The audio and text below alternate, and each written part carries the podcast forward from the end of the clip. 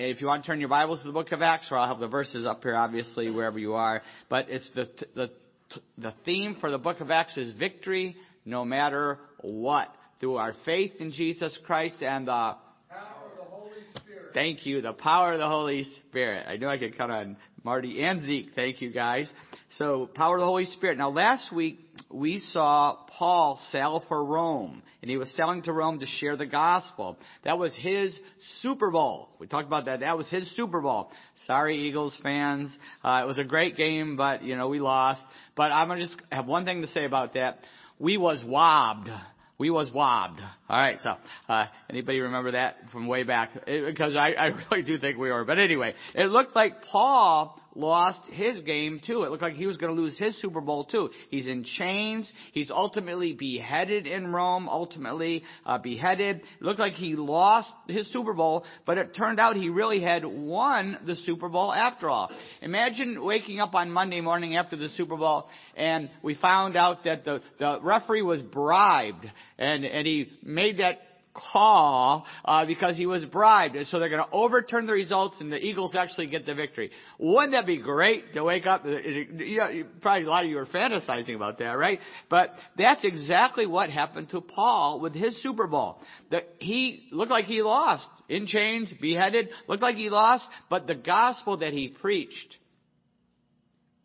swept the Roman Empire defeated the Roman eagle. The Roman eagle lost this one also, also lost this one to the gospel. But first, Paul has to get there. He has to get to his Super Bowl in Rome and win the playoff rounds. And we saw round number one last week where he sails for Rome. Remember the five S's? The first one, he sails for Rome. Today we're going to see the storm. That's the second S. Then uh, in the future we'll see shipwreck, stranded, and safe in Rome. So the storm is today. It's round two in the playoffs.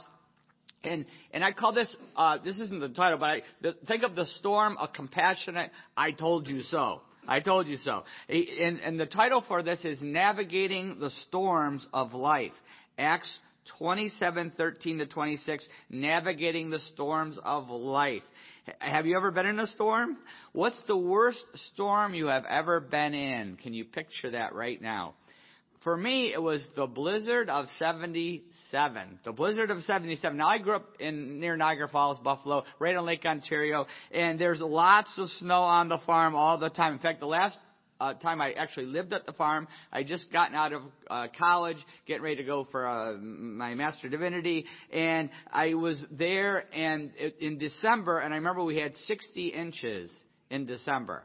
That was even a record for Buffalo. None of it never melts. 60 inches, 5 feet of snow in just December. That was, and then I left after that. Good thing I did. But we, because we lived it, we get lake effect. Lake Erie, Lake Ontario, we get the lake effect for both of them. But the blizzard of 77 was a doozy. It's one I'll never forget. In fact, my dad emailed me uh, a couple weeks ago and said, "Do you remember what happened on this date 45 years ago?" I wrote back right away, "The blizzard of '77." Right? So uh, it, we never forgot it. I remember getting off the bus. I was a sophomore in high school, and I remember getting off the bus. They were sending us home early because of the possible storm, and I remember getting off the bus and and as I got off the bus and started walking toward the house, which was about 50 feet away, it hit like a wall of white just hit. But I, I was a good thing I knew which direction the house was. By the time I got to the house and looked back, the bus was gone. I couldn't see it. It, it was just a wall of white. It was that crazy how it hit. I just got in the house on time. Lots of kids got stranded. The ones who didn't get home on time, get off get off the buses or get on, on the buses on time. They got stranded at school. Many of them for a week stayed at the school. I was so jealous.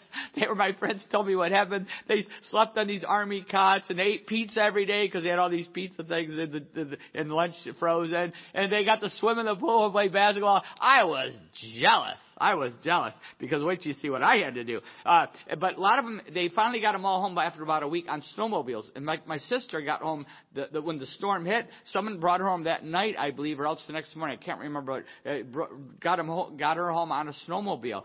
And so they had to get him home. But it was unbelievable this storm. I remember just going outside, trying to get outside. When we finally dug our way out, we could walk up up on top of the house and right down again, right over the house. It was, a, was a drifts were right over the house. I remember going out to the barn, walking right up the barn and walking down the barn. It was crazy. The drifts had just gone right up and over the houses. It was just unbelievable. um, it it was but it was fun sledding. It was a lot of fun sledding up and down. It was crazy. But it wasn't fun working. It wasn't fun working because we had to dig the cows out. We had all these cows out in, in our barn and out in the other barn. and there was just drifts and drifts. We couldn't get to them. We had to go out and dig, and my dad had a tractor. Finally got the tractor out, kept scooping it. It was crazy, crazy uh, digging them out. And not only that, we we could only get the food into them by carrying it in. We had to bring wheelbarrows and wheel it. It was unbelievable. And we could only get the, the, the manure out by wheeling it out eh, because we couldn't get the manure spreader going up to there. We couldn't get the, the manure spreader even working. There was so much snow. It was crazy. It was brutal, but there was some fun. There was some fun. Dug lots of tunnels. And the great thing is we dug these tunnels. I would dig these big tunnels in and big caverns and it was crazy. And they stayed for months. We had these tunnels for months. I remember going in and crawling in and, and, and all the dogs, we had like five or six dogs at the time and always had five or six dogs. And they were all sleeping in there. They were so happy to see me. They're all excited. It's like snow dog movie, you know. The dogs loved the snow caverns. It was cra- it was really crazy. It was crazy. But they finally cleared the roads enough to get us back to school and, and it, uh, and then the second storm hit. Another one hit. Just when we could finally get back to school, another one hit, and it was really bad again. It was crazy, and we ended up getting a month off from school in total. A month. Now, understand, to get a month off from school where I grew up is crazy because they didn't even cancel school unless you got 12 inches of snow. You had to get 12 inches or they don't cancel. 10 inches? Nope. You still had to go to school. We'd be so mad. Only 11 inches. Had to be 12. And, and, but so to get a month off, it had to be brutal and it was crazy. I remember, I remember the roads were one lane caverns. We just go down the road and there was caverns up, up, up there and you could just barely squeeze one car down the road when they finally cleared it enough. It was just unbelievable. And, and they would warn the kids always every day on the news, don't go sledding up by the telephone wires, the power lines. Don't go near the power lines when you're sledding. Stay away from the power lines because that's where you would climb. You'd be up by the power lines on the drifts and sliding down. And, and also they warn people, uh, be careful when you're snowmobiling. Try to look out for cars because they were snowmobiling and all these cars, when the snow finally melted, all these cars were, were ruined because their roofs all got caved in by the snowmobiles. Because you couldn't see the car. You go boom, boom, boom, and they're driving over cars everywhere. It was crazy. Uh, it didn't, the snow didn't even melt till very, very late spring. I remember there was snow even on the, the ponds. The fish all died of uh, no oxygen. The fish all in the ponds all died. It was just crazy, crazy time. But all the while that this horrible storm hit and all this going, the whole time, guess what I'm doing? I am digging snow. Not just the fun snow, but we're digging snow, digging snow. I'm bringing, uh, trying to get the cows out so we can get them out of the barn. because we had to, you know, it was a nightmare cleaning all that manure out, right? And I had to clean out, we kept carrying the manure out, trying to find a place to put it, and then bringing food in, the, trying to get water to them that wasn't frozen. The whole time, that's what I'm doing. And finally we get back to school after that month, and I was on the swim team. I was on the swim team, and we get back to school, and we lost a whole month of swimming. Imagine that in the middle of your season, just pff, gone. Whole month gone. And we get back there, and we get in the pool again, and the coach is like, oh no, what's it going to be like? And it was amazing. I passed everybody. Everybody on my team, I had passed them. And not only that, when we went to swim the other teams that we had already swum before, I had left all my rivals in the dust. Guys who were beating me were very close. I beat them. I was beating everybody. It was crazy. I passed them because guess why? The snowstorm had made me stronger. They were all sitting in the house watching TV. They didn't know how to farm, you know. They were, they were like, you know, having fun sledding or skiing or something. I was digging snow the whole time. I was in the shape of my life. And I ended up having this great season in swimming. It was crazy. I made all league, you know, my second year swimming because I was in such good shape. And that's what the storm had done for me. And we're going to see Paul in a terrible storm today and the difference that his faith makes and, and, and how he was strong spiritually in this storm and also how God uses storms to grow our faith and grow us stronger. We're going to see that today. Let's pray. Father, we thank you for your word. Just pray that your word would really cut to our hearts through your Holy Spirit and that by your mercy and grace, we would take steps forward, steps forward in our faith. And if anybody is listening, watching here today, has never put their faith in Jesus Christ, they would take that step today. We pray that in Jesus' name. Amen.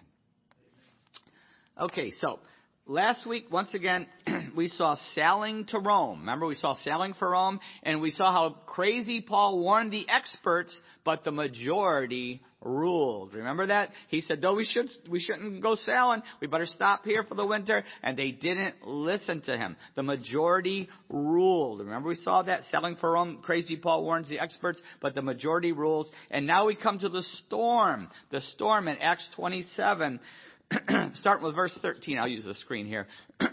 when a gentle, now they didn't listen to Paul, they decide they're going to sail ahead anyway, they're not listening to what the Holy Spirit had warned them. When a gentle south wind began to blow, they saw their opportunity. So they weighed anchor and sailed along the shore of Crete. Before very long, a wind of hurricane force called the Northeaster swept down from the island. The ship was caught by the storm and could not head into the wind, so we gave way to it and were driven along. As we passed to the lee of a small island called Cauda, we were hardly able to make the lifeboat secure.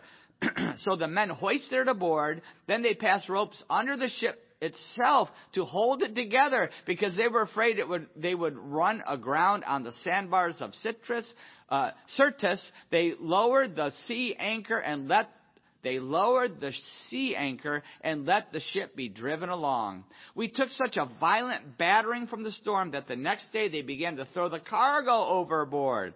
On the third day they threw the ship's tackle overboard with their own hands. When neither sun nor stars appeared for many days and the storm continued raging, we finally gave up all hope of being saved.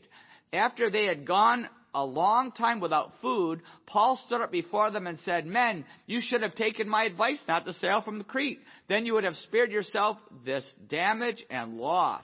But now I urge you to keep up your courage because not one of you will be lost. Only the ship will be destroyed. Last night, an angel of the God to whom I belong and whom I serve stood beside me and said, Do not be afraid, Paul. You must stand trial before Caesar, and God has graciously given you the lives of all who sail with you. So keep up your courage, men, for I have faith in God that it will happen just as He told me. Nevertheless, we must run aground on some island. Wow. What a storm. Uh, you know, what a storm. Uh, and we see Paul's compassionate I told you so. I told you so. Paul had warned them, but they had ignored God's warning. We saw that last week. They were focused on their profits. Remember? They're focused on their profits, not on God's prophet, not on God's prophet. And and hey, I hear the same thing. Hey, as long as the stock market stock market's doing well, as long as the economy is going is going strong, we can ignore that crazy Pastor Chuck and all the crazy things he said. You know, his doom and gloom preaching. We can ignore that. As long as everything else is going fine. As long as there's no, you know, virus sweeping through our country, right? But look what happened. They, they had ignored, uh, they were focused on their profits and ignored God's prophet, Paul. But look what happened in Acts 27. Read verse 13 again. When a gentle south wind began to blow, they saw their opportunity, so they weighed anchor and sailed along the shore of Crete before very long, a wind of hurricane force called a north, called the northeaster swept down from the island. The ship was caught by the storm and could not head into the wind, so we gave way to it and were driven along. We see what happens. The gentle wind that the experts were looking for had morphed into a hurricane. And look what happened to their profits. Listen, look what happened to their profits in verse 18. We took such a violent battering from the storm that the next day they began to throw the cargo overboard. oh. On the third day, they threw the ship's tackle overboard with their own hands. They threw their profits overboard. The things that they had ignored God because they wanted to to make, they ended up throwing it over with their own hands. But the prophet, Paul, they lost the profits, but the prophet, Paul, was still on board. And it's a good thing he was still on board because he saves their lives, as we saw. He had prayed for and saved their lives through his prayer and through his presence on that ship. Remember salt and light? We're called to be salt and light. This is it. Salt. He was salt. He preserved their lives. Salt preserves. But first, before he does that, he preaches them a sermon. Uh, he preaches a compassionate, I told you so. Look at verse 20. When when neither the sun nor stars appeared for many days and the storm continued raging, we finally gave up all hope of being saved. After they had gone a long time without food, Paul stood up before them and said, Men, you should have taken my advice not to sail from Crete. Then you would have spared yourself this damage and loss. But now I urge you to keep up your courage because not one of you will be lost. Only the ship will be destroyed. Last night an angel of the God to whom I belong and whom I serve stood beside me and said, Do not be afraid, Paul. You must stand before Caesar, and God has graciously given you the lives of all who sail with you. A compassionate, I told you so. Paul connects the dots. He says the reason you've lost everything, we've lost everything, is because you didn't listen to God. He connects the dots. You had, you, you already threw the profits overboard, and not that your, your profits, what you've wanted to make, but the ship will also be lost, he tells them. And you're going to be stranded on an island. Remember, you're in such a hurry to get somewhere? Well, you're going to be stranded somewhere now because you didn't listen to God. You're going to be stranded on an island. Verse 26, nevertheless, we must run aground on some island just like Gilligan's Island, they're stuck, going to be stuck here for a while. Uh, you know, it, they're going to be stuck. But their lives will be saved. Why? Because of Paul's prayer. Because of God's mercy and grace. That's why their lives were going to be spared. How could Paul have so much peace in this storm? How could he have so much peace? When everybody else is freaking out, everybody else had given up, they were in total despair. How could he have so much peace? Because he had an anchor. Paul had an anchor. The captains and sail, the captain and the sailors, the experts, right, that we saw last week, had an anchor. And verse 17, look at their anchor. So the men hoisted it aboard. Then they passed ropes under the ship itself to hold it together because they were afraid they would run aground. Uh, oh, uh, I'm sorry, run aground on the sandbars of Syrtis. They lowered the sea anchor and let the ship be driven along. That's what the, the anchor that they had. The experts had this anchor, right? But it was worthless. It did nothing to save them. It, it, it did nothing. Just like so many experts today and their anchors that, that people depend on. It was worthless. Just like what we see in the United States. Think of the anchor of science today in the United States. Believe the science.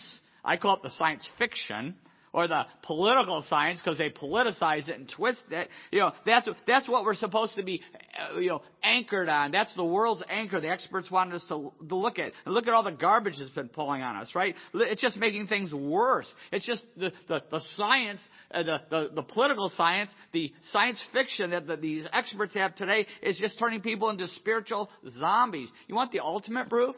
Real easy proof of that? The majority of scientists believe that we came from monkeys.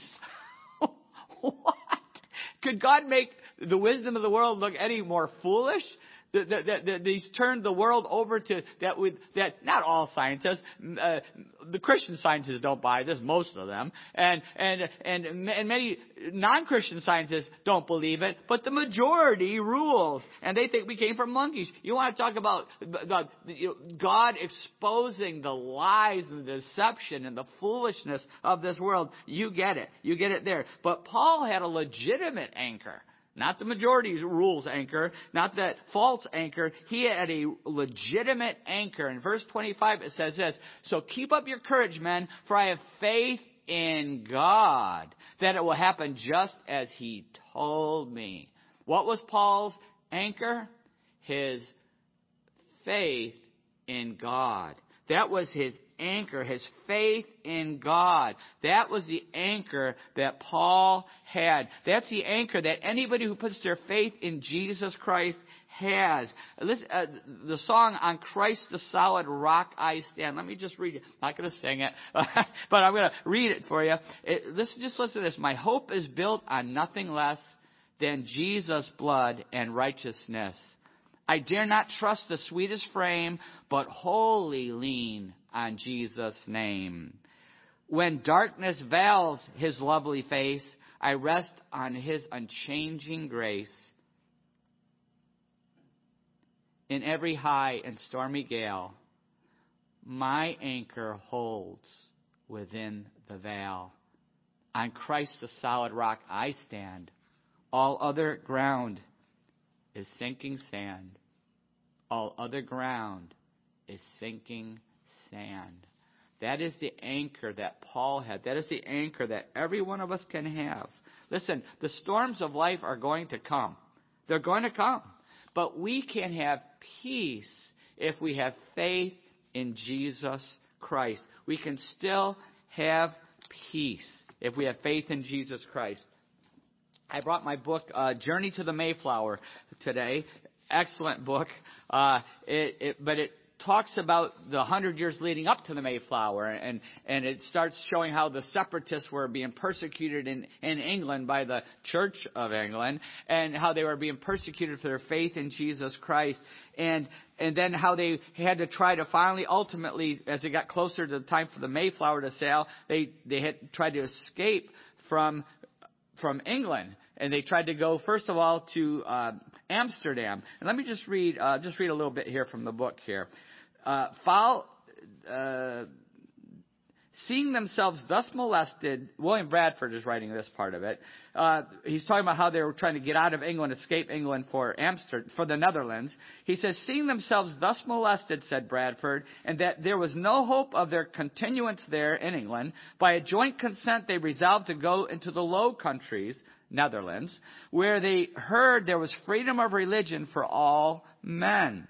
But the authorities would not co- cooperate with the separatists as Bradford put it, they could not stay, yet they were not suffered to go. They didn't want them there in England. They were persecuting them, imprisoning them, and killing them. But when they, this is the Church of England, right? You know, established religion. You know, we know where it all heads, right? The the, the mainline religion, right? Uh, but uh, he said, but they said we couldn't stay in England. But then when we tried to escape, they wouldn't let us leave. It's crazy, right? It's kind of like what the you know communists did to the to the to the Christians. Remember the USSR wouldn't let the Christians leave, but they were persecuting them and killing them there. So what's happening? You know, they, they had the Iron Curtain, won't let them out. The same thing happens in communist China. They won't let them leave, you know, but they, but they persecute them because they're there. Uh, connect the dots to the USA Today coming here. But anyway, all their preparations had to be kept in secret. Clandestine arrangements had to be made to hire a large ship uh, for a hundred members of the Scrooby Church to escape.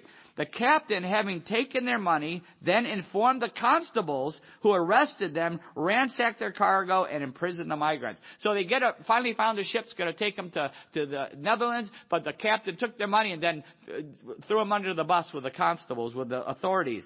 Uh, let's see. Uh, one one example, this was just one example that Bradford mentions of their betrayal and their attempts to leave. There was, he was now, Bradford was now a 17 year old member of the Scrooby congregation, brought up by uncles after the death of his parents and grandparents. He had shown in school, but he had to work on the family farm. Interesting. My great great great grandpa, family farm, right? Uh, he was converted by Clifton at the age of 12 at one of the separatist churches, but was the only member of his family to join the separatist church uh, leaving them behind to go to the Netherlands or trying to. Now get this. William Brewster, you know the Mayflower story, you know William Brewster failed to attend court on the 1st of December. There was a warrant for his arrest. But so the Scrooby pilgrims tried again. We all know about the pilgrims, but this is what they had to do to just get out of England to, in order to make the dangerous crossing, right? They tried again. The men traveled from Scrooby by land, but they sent the women and children by water with the luggage. The women arrived early, but they got stuck in the mud. They got stuck on a sandbar there. When the ship arrived, the captain sent a boat for the men and got them all on ship. But while he was waiting for the tide to free the women and the luggage, while they were waiting, they were still stuck in the, in the mud. A large crowd showed up in pursuit of them with guns and halberds, some kind of pitchfork, I think. Uh, the captain, so they're chasing the, the people are trying to track them down and not let them escape. They, they don't want them there. They're in prison. They're cut, killing them, burning them, all kinds of crazy stuff. But when they try to escape, this mob shows up, tries to stop them from leaving. Uh, the captain, uh, was said, There's nothing I can do. He sailed away. The men left for the Netherlands without their family families without possessions or even a change of clothes. Imagine the torment of these poor guys on this boat having to leave their wives and children and everything stuck in the mud to this mob. Imagine what that was like. Uh, then, while the men are g- traveling to the Netherlands, a violent, protracted storm took them way off course. For seven days they saw neither sun, moon, nor stars. What does that just sound like we just read? The book of Acts, right? They were driven near the coast of Norway. According to Bradford, the sailors shrieked. The sailors shrieked, We sink! That's what the sailors were all screaming. We sink! While the separatists, the pilgrims, when the water ran into their mouth and ears, they were getting flooded, cried, Yet, yet, Lord, thou canst save. Yet, Lord, that you can still save us. So they were, that's what they were crying. And indeed, the ship survived the storm to arrive in Amsterdam. The women and children were arrested, but it wasn't practical to keep them all in prison, so eventually they were allowed to go join the men. On his arrival in Amsterdam, Bradford was arrested after a fellow passenger reported him to the authorities as a fugitive from the English justice. Crazy, right? He explained the religious reasons for his flight, and the enlightened authorities released him. Is this crazy? Crazy, right? We know about the the Mayflower, but this, the the pilgrims, they this was prepared. Why did they have to go through this just to get to, to the Netherlands? Why? Because it was preparing them for much bigger storms. The, the bigger struggles that were to come. God's purpose for these pilgrims, for these separatists. William Bradford, we, you know, we, if you've never read his book, it's amazing. His whole story. He wrote a, a, a biography there, what, what happened. The pilgrims and the bigger ocean they had to cross and the suffering they had to go, they had to go through. Half of the pilgrims died in the first winter they were there. All to a, come to a new world and religious freedom and the spiritual impact. Are you in a storm? Are you digging through snow? It's making you stronger. When we dig, when we have to go through those storms, we have to dig up the storm, it's making us stronger for swimming. Remember the Karate Kid? Wax on, wax off. Whoa, that was what it was all about. That's what it's, that's what it's doing in our, in our, in our lives. Do you have an anchor? Do you have faith in Jesus Christ and the power of the Holy Spirit. That is our anchor. Faith in Jesus Christ and the power of the Holy Spirit. But the sailors, like most of the world today, had no anchor. The sailors here uh, in, in Acts, the sailors in the story with William Bradford here, they had no anchor. They're freaking out in fear by this because of the storm. Where have we seen that happen before? We couldn't imagine that happening today, could we? it's happening in the USA today, isn't it? With COVID, people are freaking out in fear. Uh, the, the balloon goes over the United States, the Chinese balloon goes over, this blimp goes over. People are freaking out. It's crazy. Most people today don't have an anchor. Most people today are living shipwrecked lives. They're lost. They're empty. They're, they're painful. Those darn little bugs are everywhere here. Uh, they're painful. They're self, they're in pain. They're self-medicating because their lives are a wreck. Listen, whenever we ignore God's word, Whenever we ignore His Word, whenever we ignore God and what He tells us how to live, I have a warning for you. You're gonna crash. We're going to crash. And whether you're a Christian or not a Christian, we're going to crash. We're going to have pain. We're going to be empty. We're going to, we're going to just be in despair whenever we do that. Maybe you've ignored God's Word. God's warning. Maybe your life is a wreck. Even as a Christian, uh, you have wrecked your life. Or, or definitely if you're not a Christian, I guarantee it's either wrecked or going to be wrecked. But God can still save us. God can still save you if you will put your faith in Jesus Christ. No matter what wreck your life has become, God can still save you if you will turn to Jesus Christ and His death on the cross, His resurrection from the dead, His death on the cross to pay for your sin, His resurrection from the dead to give you a brand new life. If you will turn and put your faith in Jesus Christ, God can still save you. Just like these men were saved on the boat with Paul. They were saved because of Paul's faith. God can still save you. And not only that, God can still salvage your life. No matter what mess you have made of your life, no matter what mess you've made, whether you, even as a Christian, you've messed up. We still mess up often, unfortunately. Uh, we, we're not, you know, perfect, just forgiven, right? Eh, but, but if, no matter what mess you've made, you, God can still salvage your life if you will repent and live by the power of the Holy Spirit, God can still salvage your life. He can save us when we put our faith in Jesus. He can salvage our life if we live by the power of the Holy Spirit. Uh, all of us could share many stories, couldn't we? I, but I think of Linnell. If Linnell was still here, Linnell's in heaven. God bless him. He's a happy guy now. I know it. He's talk, he's talking God's ear off now. He's chewing God's ear off, and, and God is loving it. And uh, and uh, so Linnell, if he was here, he would be. I'd probably have him share his testimony. I met Linnell in the AIDS house here, and locally in the AIDS house. He got saved. He broke strongholds and lived free. He had lots of battles, but he lived free by God's mercy and grace and touched so many lives. God, he said many times, God, he didn't use his exact word, but God salvaged his life. God restored him. and he still had lots of pain and struggles, but God still used, look all the lives that that guy touched. Everywhere he went, he shared God's mercy and grace.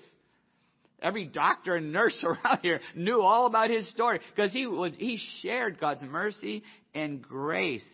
And, and that God can salvage any life if we live by the power of the Holy Spirit. Now listen, it's always better to listen to God the first time, isn't it?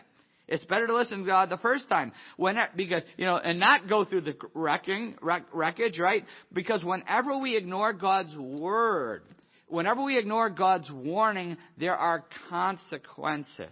There's going to be consequences. We're, we're going to have to go through that. Uh, I know I've told this story before, but it just fits so perfectly. Uh, my, I had, my first car was a Super Beetle Volkswagen, yellow Super Beetle Volkswagen, and, and I never forget, uh, one time I was driving and I just got in the car and I already beat it up plenty with all my other mistakes. But the one time the oil light came on, uh, do, do they even have oil lights anymore? But it was a red, red oil light. For those who are old enough to remember the red oil light that came on. Now we were always told by our driver's ed teacher, the red oil light comes on, Stop the car, shut it off immediately, right? Immediately, because that's a bad thing. So, but I'll never forget, I was up on top of a hill, and I was uh, coming, just starting to come down this hill, and my red oil light came on. And I was like, and I know I should have just stopped the car and shut off. I like, I got to get home. The problem was I was seven miles from home. Everything was seven miles away where I grew up. You know, I was like, seven miles. I, I gotta make it home seven miles so I can get some oil. So I, and I, and I'll never forget, I was coming down the hill toward the canal, uh, in Lockport there, in Lockport, Lockport Canal, and I, and I, I hit the gas coming down that hill, and I go zooming down the hill, and there was a bridge over the canal, and I came zooming down in a rush. I was just focused on, I get up on the bridge, it was a one lane bridge, and another car was already on the bridge. I was like, wow. it, but it looks like it was, I think it was like a Datsun or something. It was, it was little. I'm like, I think I can get by. I had no choice. I had to get by. I was going too fast. The person, like, I'll never forget, I could see their eyes. I could still see them. Their eyes went boing, you know, and, and I just went you know, I just kind of waved and we, we squeezed by each other on a one lane bridge. It was crazy. I get down, there was a stop sign. I zoomed through it. There's not many cars around there. You know, could have hit a cow before I hit another car probably. But, but I zoomed through the stop sign and I got about another hundred yards and the engine seized up. The car seized up and it, it was, I was done. I was like, oh no oh no, you know what that means. So I stopped the car and I see there's one house. I was by a field and there's one house up a little ways and I'm like, ah, maybe I could use their phone or something. And I went up and knocked on the door and there's a, a nice older gentleman and he's like, what happened? I go, oh, man, my oil light came on and I, the car stopped. He's like, oh no, that's bad. I go, I know. He goes, but let's try something. I have, I got a, I have some oil here. Let's put it in and we'll put it in and try to start the car. If it starts, you're good to go. But if it doesn't, you're done. We're to have to have it towed somewhere. So he, he got out the oil and he put it in the engine there and I got ready to get in the car and I turned it on. It started. I got away with it. It was great. I got away with it. Oh, thank you, God. I got away with it. So, uh, so I, I, I drove home and, uh, I drove home and got away with it, but except like like a couple of days later, all of a sudden I'm driving and I was about a quarter mile from the house, and all of a sudden I heard this whoosh. I look behind me, there's a bunch of oil all over the road, just a big whoosh. You know, I'm like, oh no, I didn't get away with it. I damaged the engine. And it was oil everywhere. And I was like, oh, and I, I shut off the car right away. I learned my lesson. And, uh, and I went and, and I had to get the car back to the farm, which was about a quarter mile away. So I got my two friends, Lenny and Eric. Uh, and, and Eric, we had his car. We got a chain and we hooked it to his car. And then I hooked the other one to my, the bumper of my Volkswagen. And, and so I had Lenny get in my car. So Len, Eric's going to tow, and Lenny's going to uh, drive my car. I said, when we get into the driveway back at the farm, I just, I want, I'm going to say, I'm going to hop out while we're coasting. I'll say, one, two, three, stop. And when I stop, ease on the brakes. Both you ease on the brakes. We've done this many times with tractors and everything. And I said, ease on the brakes and we'll be okay. So we get in and I, I'm riding next to Lenny and we get into the driveway and we're coasting in and I hop out. I'm running next to. I go, one, two, three, stop. And Eric eased on his, his his brake, and Lenny stomped on my brake. And when he stomped on it, my bumper went boom like an arrowhead, you know, shot ahead. I was like, no! And, and now I got, you know, and it's a big mess. Oh my goodness. So I, I, got this car to this guy Bud, who uh, fixed it. He fixed the engine. It was able to restore it. He says, "Now keep oil in the car." Uh, but but he got it fixed. Goes, I go, I go, what can I do about my bumper? He goes, well, it's not worth taking it to a you know, a, a shop and get it fixed. You, no, you shouldn't put any more money into this car, you know, because I had beaten it up pretty bad. He says, so there'd already been in an accident. The bumper, the, the hood was already bashed in and all, you know, stuff. He'd knocked it out with a hammer. So anyway, it, it was a mess. And, and so he goes, I would just, you know what you could do with these bumpers? They're pretty flimsy on these VWs. Just, just find a, a tree, a big tree, and bump it into it, nice and easy. Just bump it into it, and I think you'll be able to get it back semblance of a bumper. So I said, okay. So I went out to the, our house had a box alder tree, you know, box alder, our softer wood. And, and, and I drove up. I remember driving up to it. Boom. Nothing happened. Now there's no airbags in the VW, so I didn't have to worry about that. But I went up a little faster. Boom. Nothing. So I really sped it up and zoom, bam, hit that tree. And I got out. Yeah, it looked pretty good. It was like this and now no longer an arrow. It was an inverted arrow. I was like, it looked like an accordion. You know, it was a mess. It was just a, they, it was a mess. This car was a wreck. All because I had ignored the oil light, the red warning light. I had ignored that. And that's what happens so many times in our life. You may be watching, listening to this, and your life is a wreck because you drove through God's warning light. And, and we, we've ignored God's word and God's warning. But there is still hope. I have warned so many people. And I've seen many, many crashes in 35 years of ministry. And, but I've also, in my own life too, but I've also seen many miraculous recoveries. I've seen many miraculous recoveries because it's never too late for God's mercy and grace. You may be sitting in a wreck of a life right now. It is never too late for God's mercy and grace. We can listen now. Just like with Paul, right? It's never too late. Just like these guys finally listen. It's never too late to be saved. You never, you may have never put your faith in Jesus, surrendered your life to God. You can do it now. It's never too late. Just like those sailors were saved. Even though they had ignored everything and almost sank, they were still saved because of Paul's faith. You can still be saved by putting your faith in Jesus Christ. Listen, doesn't matter what stage of life you're in. The thief on the cross was down to his last breath when he said, Jesus, remember me when you come into your kingdom. And Jesus said, today you will be with me in paradise.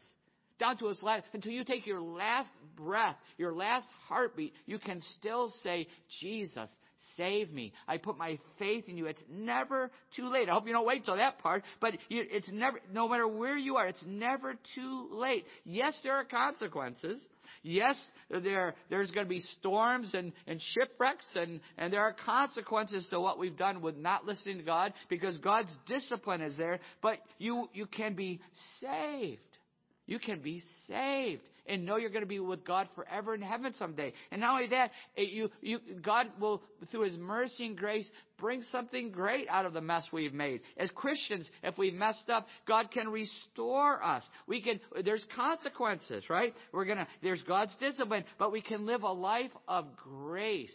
We can live a life of grace by depending on God's mercy and grace. Hebrews 4:16. I hope, we have this memorized. Let us then approach the throne of grace with confidence so that we may receive mercy and find grace to help us in our time of need. No matter what your life is like, we can always crawl back to the throne on our knees and ask God for His mercy and grace, His forgiveness and help. His mercy and grace. We can always have that. And, and uh, my Volkswagen was a mess. It was a mess. They, I remember in the winter, there was no heat. I'd smashed up everything so bad. There was no heat. I'd be driving around Buffalo. It was, the, it, it, there would be ice this thick on the floor of my car. I had no heat. Very, very, very little heat because of all the problems I, I created, right? It was freezing. I froze. But you know what? I still enjoyed that car. You know why? Because it could do donuts. As big a mess as it was, it could do donuts. There's no engine in the front of the VW, right? For those who ever had one know what I'm talking about. So when you do a donut on a normal car, it's no big deal. But where this car, it was a wreck, but it was fun. I was the life of the party when it was winter. I remember going to the school parking lot at night when everybody was gone and, and, and just zooming across that parking lot because the, the snow, there'd be ice about this deep everywhere. It was just ice thick snow, and and you never cleared it off until the spring. You could keep just keep scraping on top of that. I'd go to the school parking lot, and I never forget going there and just doing donuts through the parking lot, and it just keeps spinning and spinning. You know what time you, usually you get with no, normal car one turn. The, the Volkswagen three, four, five times just keeps swooping, swinging. It was so much fun, and the custodians would always come out and like, who is that kid? What, what who's driving that wreck out there? Yeah, they never called the police. That was no big deal where we grew up. Everybody did donuts. So anyway, uh, but but I had I had joy. I enjoyed it, and no matter what wreck our life is like, if we turn it over to Jesus Christ, we can still have joy. Does it make any sense? People look at us, and our life is a wreck, shipwrecked.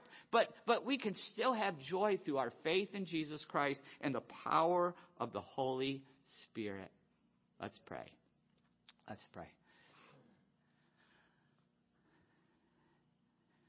Have you ever put your faith in Jesus Christ. If you're not a Christian yet, I hope the thing that you heard today is anyone can put their faith in Jesus. At any time you can come to God, no matter what you've done, no matter, you may be in prison for the most horrible crime imaginable. You might be, eh, eh, you know, on your last breath in a hospital because of the mess. You may have destroyed your family and, and, and in a horrible ways. It, it, it's not, but you know, this is the thing. I'm telling you, anyone, anyone can come to the cross of Jesus Christ. Anyone can come to the cross of Jesus Christ for God's mercy and grace, for forgiveness to be washed clean, to live a brand new life. God can salvage any life. save anyone, salvage any life if we will put our faith in Jesus Christ because Jesus took our sin. He took the punishment. He took the consequences on himself on the cross. And all we have to do is walk, turn away, repent of that old life. Leave it at the cross and put our faith in Jesus Christ, and He will take it on Himself. And in exchange for that mess, He will give us His righteousness. He will give us a brand new life in Him.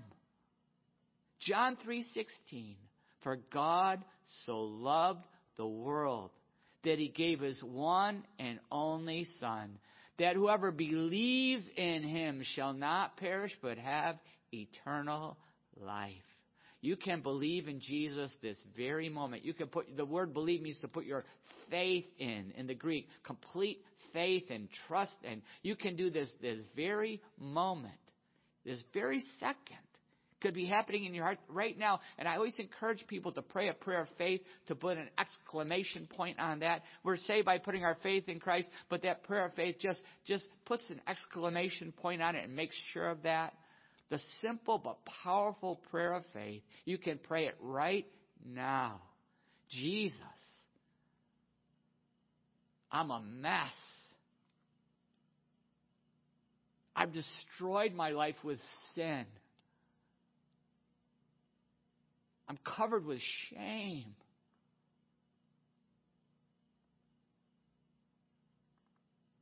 You are my only hope.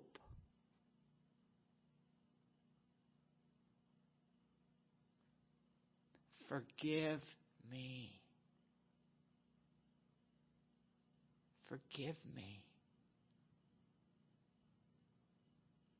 I'm crawling away from that old life on my knees. I'm crawling to the cross on my knees. Forgive me. I put my faith in you, Jesus.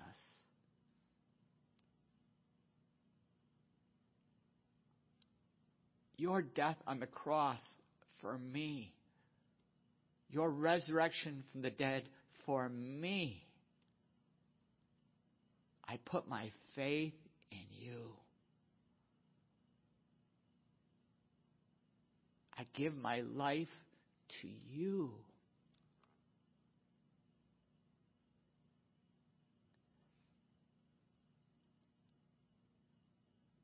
If you have prayed that prayer of faith, or if you do pray that prayer of faith, you have just been, the Bible says, saved, salvation, saved. Saved from your old life and all the garbage and the sin. It's, it's all under the blood of Jesus Christ. It's been washed away. You have been saved from an eternity in hell. You are now going to go to heaven and be with Jesus where it's all forgotten and gone. And you're going to live a whole new amazing life. No matter what wreck your life is now, there's going to be joy somehow. Supernaturally, somehow God's going to work your mess together for His message. He's going to work it all together for good somehow. He's going to bring you joy and bring others joy through your life. I want to encourage you to tell someone if you've prayed that prayer of faith, if you've given your life to Jesus Christ, tell somebody ASAP. Maybe you have a family member or friend who's been praying for you, talking to you. Maybe somebody at work, someone at school. Whoever it is, tell them. And if you don't have anybody to tell, then tell me. I tell everybody, send me an email, nhcc at comcast.net. Send it to me. Call me, get a hold of me, uh, because we'll be excited for you and encourage you and help you to grow in your new faith. For those of us who've already put our faith in Christ, how is the Holy Spirit speaking to us? How is the Holy Spirit speaking to you? You're already saved, but, but the Holy Spirit's speaking. Maybe you're in a storm. In a storm, and your whole focus has been how to get out of the storm where God has been trying to talk to you. and tell us keep shoveling, keep swimming, keep growing. Do you have an anchor in your storm? Have you depended on other things besides God? Or, or, or has it sharpened your focus that your anchor is your faith in Jesus Christ and the power of the Holy Spirit? Father, I pray that every one of us would have that anchor, our faith in Jesus Christ and the power of the Holy Spirit, and we would grow. And Lord, I pray for every person hearing this, no matter what mess we've made, and I, I know I've made massive mess, whatever mess that we've made, I pray, Lord, that you would save us and salvage this life and, and bring, bring glory to your name in and through us when they see how you've worked a miracle in our life. I pray that in Jesus' name. Amen.